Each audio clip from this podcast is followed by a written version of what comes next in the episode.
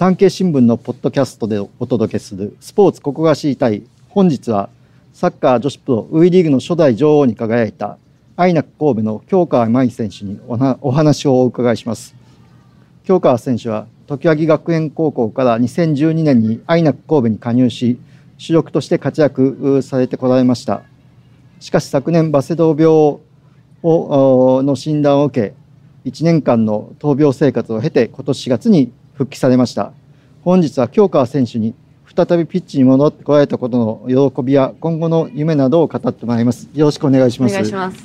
まずはその初代女王になられておめでとうございます。ありがとうございます。改めてになりますけどあの女王になった時の、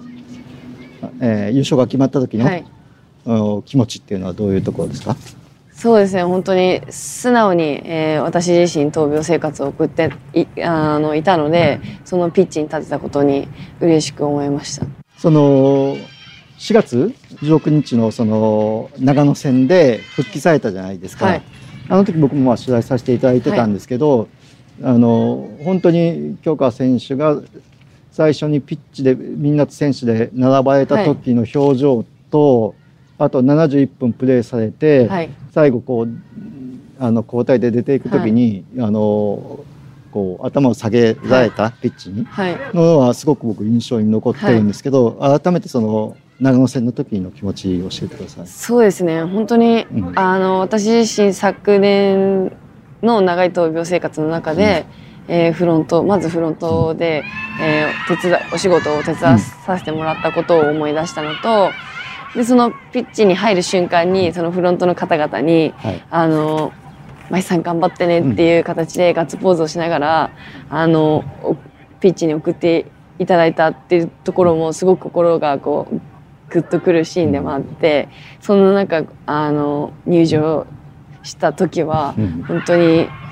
あのまあ頑張って来れてよかったって気持ちと、まあ、たくさんのあのサポートがあってまたサッカーできるようになってっていうもうなんかちょちょっとうっときてたよね。そうですね。もう安心と喜びと嬉しさともうなんかいろいろ 入り混じってて。でこう実際まあ71分間あの試合ではプレーして、はい、まあ、アシストも決めて、はい、決勝点田中選手の決勝点のアシストも決めてっていう中でこう今度はこう、まあ、90分じゃなかったけど71分でこう出る時の思いっていうのはどんな感じですか、はい、いや本当に温かい拍手だったっていうのが、また心にあのぐさっときて、うん、もうなんか感謝の気持ちを込めてありがとうございますっていうことで頭下げたんですけど、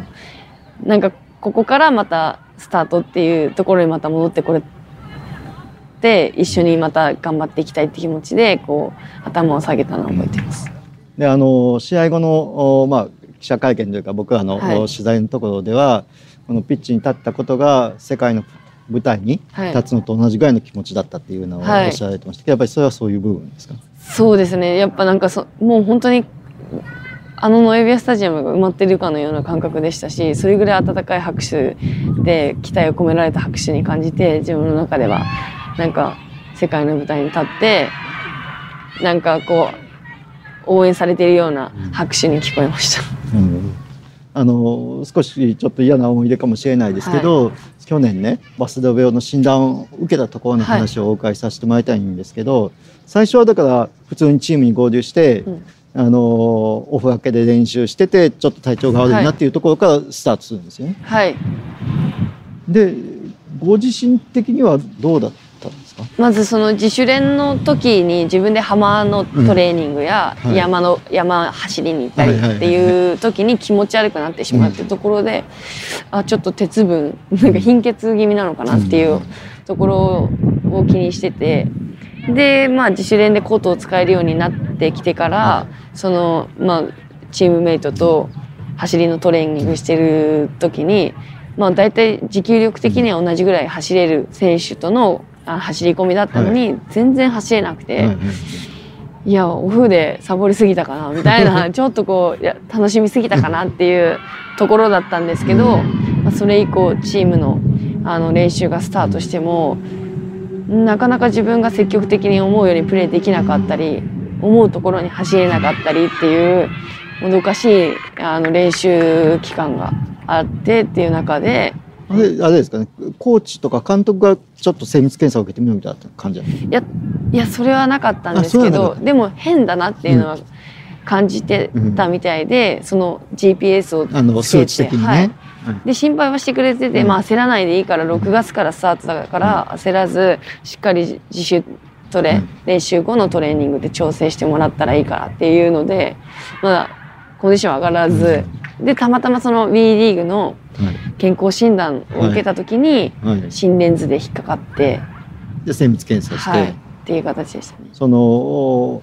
実際にあの専門医の方に診断を最終的に受けて、うんうんうん、そのバセドウ病だっていう話を聞いた時はどうでしたか？まず本当に自分自身もどかしい、うん、あの期間があって、うん、なんでこんなにできないんだっていうのがあこれが原因だって分かったことに安心したので、いうわっていうショックよりもちょっとほっとしたっていうのが、理由が分かったから、ね、はい、っていうのが最初でした、ね、まあ、あの京川さん、まあ、あのアイナックに入ってこられてからも、はい、まあ、前十字やられたりとか、はい、結構いわゆる足の故障とかは経験されてらっしゃいますけど全然違う感じなんですか？そうですだね。闘病生活はね。闘病生活はもう全然なんかもう、何ヶ月っていう逆算ができるのが怪我だとは思うんですけど、うん、なかなか逆算できないことが多くて、うん、いつ治るんだっていうところはすごく不安な日々はありました。なんか外も出られへんかは最初は出れずに2週間3週2週間かな？は家の中で過ごしてくださいっていうのを言われていて、うん、その時はちょっと一日がすごく長かったですね。どうどうしてたんですか？もう本当にテレビドラ試合を見るか、はい本をサッカー選手の本を読むか、はい、あともドラマに始めるかってなんかまあああえて言えばそこでははまったものってあったりします？いやほサッカーの本でしたね。なんか目から鱗みたいなもうなんかサッカーの勉強復帰した時のイメージで。ああなるほど。もうサッカー読んで勉強しようっていうのに切り替えていましたね。なるほどなるほど。そこでまあその闘病生活続ける中でこう励みになったものって？どんなことが励みになるわ本当に仲いいその、杉田ひな選手。が。やっぱり強く近くにいてくれるっていう意味では、折れそうな時も、その強く入れる瞬間でありましたしポジティブに日々を過ごせたっていうことはこの病気自体そのネガティブになってしまうっていうところですごく救われましたね。でそういう中でまああのねじあのなかなかこうプレーするっていうところまではには至らないけれどもチームに恩返ししようっていうので結構裏方の仕事もされてらっしゃってて、はい、それはやっぱりチームと関わり続けることっていうのもポジティブなポジティブになれる要因だったりしました？そうですね。私自身なんかこうチームのためにっていう部分でそういうことできてないとなんかちょっとあの寂しいっていうか申し訳ないっていうかチームに貢献したいっていう気持ちがあったので。はいそういうところであの少しでもその今まで10年間お世話になっているクラブに対して何か力になれることっていうので、うん、あのサポートできればなとは思ってました。どんなごめんなさいどんなことをされてらっしゃった？あの観客動員数を増やすのに、はいはい、あの来てもらうのにポスティングって言ってチラシ配りを結構そのやりましたね。なるほど。はい。そういうのやったりとか、その会場で配られる、はい、あのお土産 お土産。ちょっとこう電池とかそういうなんかチラシとかっていうのをこうまとめたりパッキング作業をしたりっていうので結構あの几帳面に。あの几帳面な性格なんやね。はい。なんかちょっといろいろ心も整理されるんじゃないかぐらい。もうやもうやってましたね。うんチームの状態ってはどういうふうに見てました？なんかまああの9月からずっと無敗で主力を行っててっていうのは外から見ててどういう感情でもいやあの整理しました？いやもう監督のその戦術もとチームが一つになっていくっていうのが試合ごとに見られててでも本当に開幕戦の5得点すごく期待できる瞬間でありましたけどその中でこうやっぱりだんだんこう相手も対応してきて、うん、まあちょっとこう自分たちもこう重たくなってくるこう試合も続いたっていうところは、まあ、自分が早く復帰してフォワードで活躍したいってもううずうずしながら見てたりとか。そのあ焦りっていうのはやっぱりちょっとああるのはあったのは焦りじゃない焦りっていう。かもう早くサッカーしたいっていうワクワクするようなもどかしいようなっていうところではありました。で今年の2月に全体の練習に合流されるわけですけどその前に個人のトレーニング結構公園でやったりとかってあはい、うん、隣の公園でやったりとかはしてて。なるほど、はい、やっぱりやっぱり体を動かすと違うよ。あの気分的に違ったりします？そうですね。今までなんか歩く、うん、歩くなとも言われてたぐらい だったので、うん、もう動かせることが幸せだなと思って。なんかさもうそこに自分こう動けてるだけで幸せだって気持ちでなんかそこに辛さを感じることはあまりなかったです。なるほどなるほど。やっぱりそのどういう段階でこうやっていくものなのかは、はい、ね、専門的ではないので、えー、知らない部分ですけどそれはだからこう一歩一歩こうステップを積んでこう階段を上っていくような感じですか？そうですね。もう脈拍でまずコントロールしてたのが一番分かりやすかったのかなと思ってて、もうだんだん90から100、はいはい120、それ以上っていう形で、その自分で時計をつけて、脈拍を測りを見ながら、もう120超えたらはいストップっていう形でそれもちょっとあのちょっとストレスでしたけどね。このなんなんていうんですかできることがこうそれによってこう増えていくことっていうのが、ね、なんかこう前向きになる要素だったりそうですね。もう進んでるっていうところは目に見えて分かることが一番嬉しかったですね。で、まあ、4月に復帰されてでチームはあのこの間初代女王に決まってここから京香さんどうしていきたいですそうですねもううんまずその復帰したって時に感じたのはあまだまだサッカーできるんだっていう感覚を本当にピッチ上で体感できたので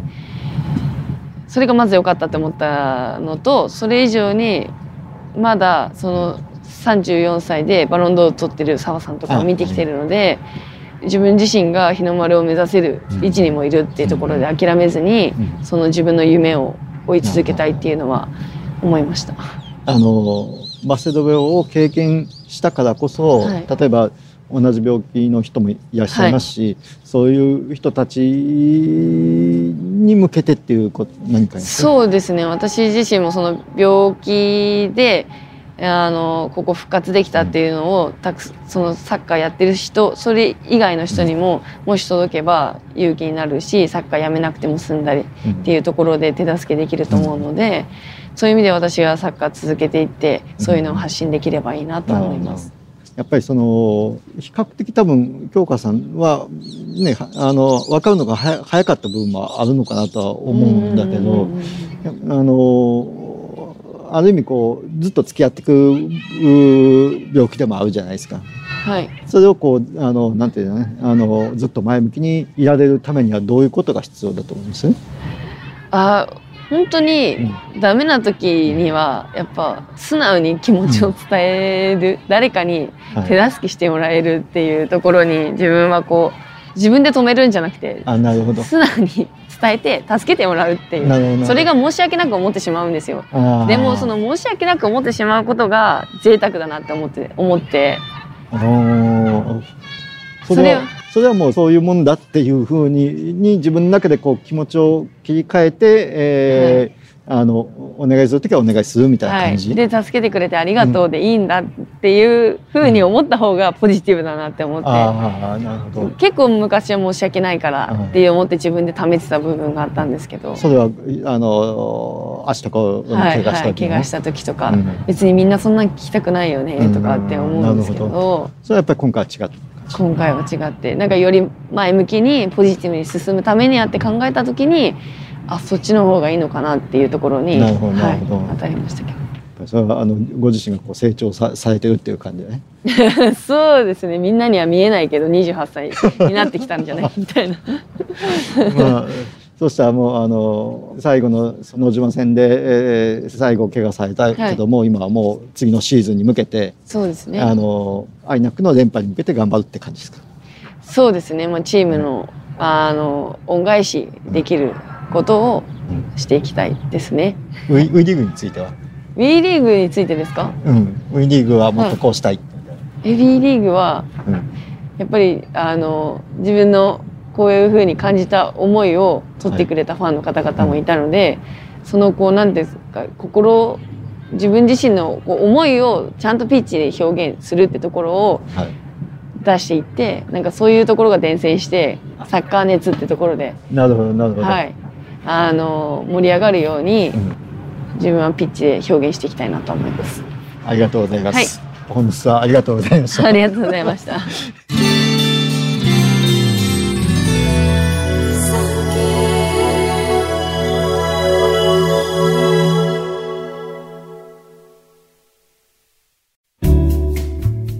フォローすると最新エピソードが自宅の Wi-Fi で自動ダウンロードされるので